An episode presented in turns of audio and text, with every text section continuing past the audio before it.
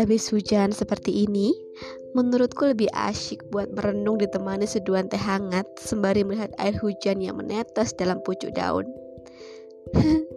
Putus sekali aku hari ini. Buat kamu yang lagi capek, entah itu capek habis pulang kerja, capek habis nugas, ataupun capek dalam beraktivitas apa pun. Syukur-syukur aku doain kamu lagi bahagia ya. Kadang Gak cuma fisik yang capek ya, mental sama pikiran kadang juga ikut lelah aja.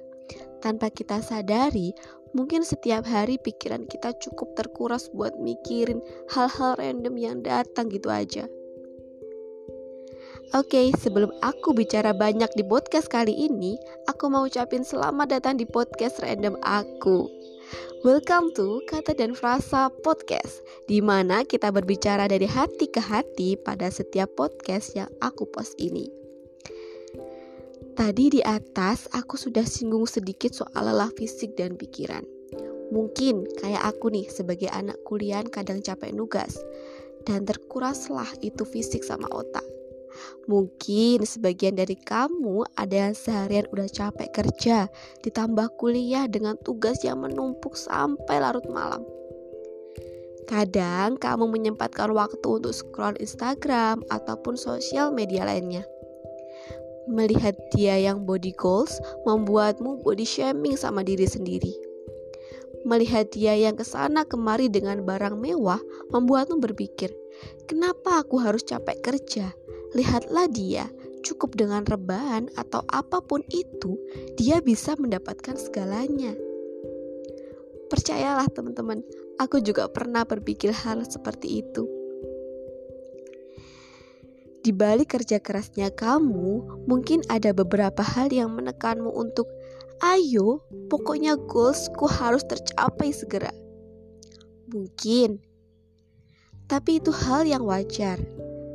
Tapinya lagi, kamu juga harus kasihan sama diri kamu. Jangan terlalu nekan otak berlebihan, terlalu nekan fisik terus-terusan. Ada kalanya kamu harus menikmati segala proses dengan enjoy, menikmati segala rintangan ibaratnya ninja warrior. Kamu perlu mode ya lumayan enjoy.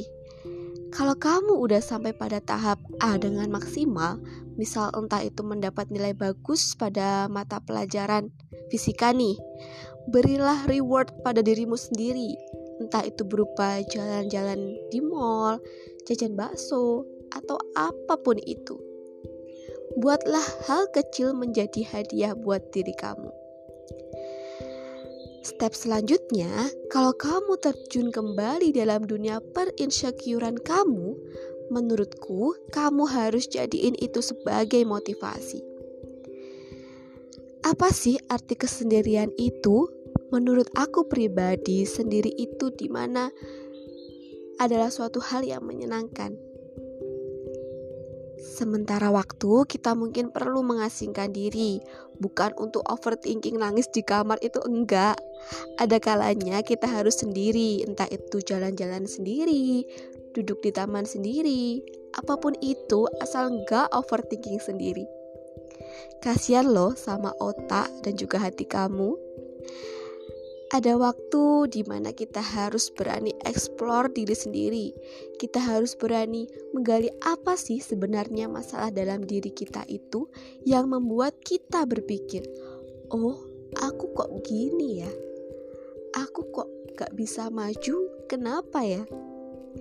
Baru setelah itu kamu akan bisa melakukan progres dalam hidup kamu dengan calm, matang, dan pastinya selalu berpikir bahwa kegiatan yang kamu lakukan itu harus selalu positif. Dan jangan lupa selalu libatin Tuhan dalam segala hal baik kamu. Oke teman-teman, mungkin itu sedikit perbincangan dari hati ke hati. Aku sedang berbicara sama kalian yang mendengarkan podcast ini, dan aku titip pesan untuk selalu sayangi diri kalian. Lakuin segala sesuatu dengan pertimbangan yang matang, jangan terlalu capek, tetap jaga kesehatan. Terima kasih dan sampai jumpa di podcast selanjutnya. thank you